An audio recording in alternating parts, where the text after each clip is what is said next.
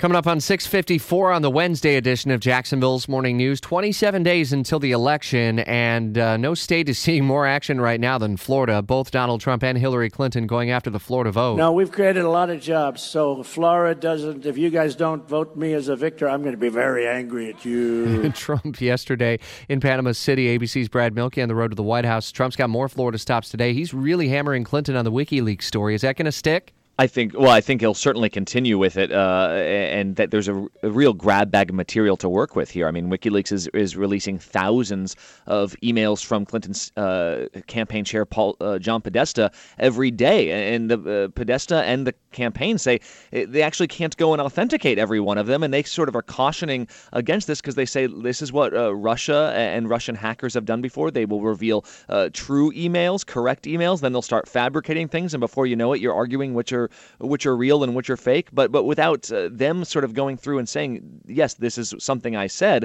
it's very difficult for anyone to tell uh, what John Podesta did. And Trump is sort of having a field day with it right now. Yeah, saying WikiLeaks has given us a window into the secret corridors of government power. And, and while he's not maybe getting into all the gory details of what's in the emails, and our Washington insider Jamie Dupree has started to do that, um, it just sounds like talking around it about using words like secret corridor of government power can certainly be a rallying cry for Trump supporters, I'd imagine. Well, certainly, and, and just the basic storylines, right? So, I mean, uh, you can't necessarily say that any of these are scandals outright, but the fact that Brian Fallon, Clinton's spokesman, got a heads up from the DOJ saying, hey, we filed this brief. Uh, soon we'll have like a timeline for releasing Hillary Clinton's emails.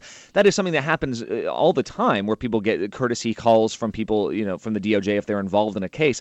But to Trump supporters who, who are saying that, the, that Hillary Clinton uh, was getting heads up from the DOJ all the time, it certainly does not look good. Likewise, with this idea that friends of Bill were sort of getting a fast track access to, to dealing with the disaster in Haiti. Uh, these are things that, that Donald Trump is relieved to be talking about compared to the, the audio of him that surfaced on Friday. Buckle up. It'll be a fun 27 days. We'll talk at 823 with our uh, insider and, uh, uh, on the campaign trail, ABC's Brad Mielke. And some Republicans have actually come to back Trump. We'll talk about that at 823.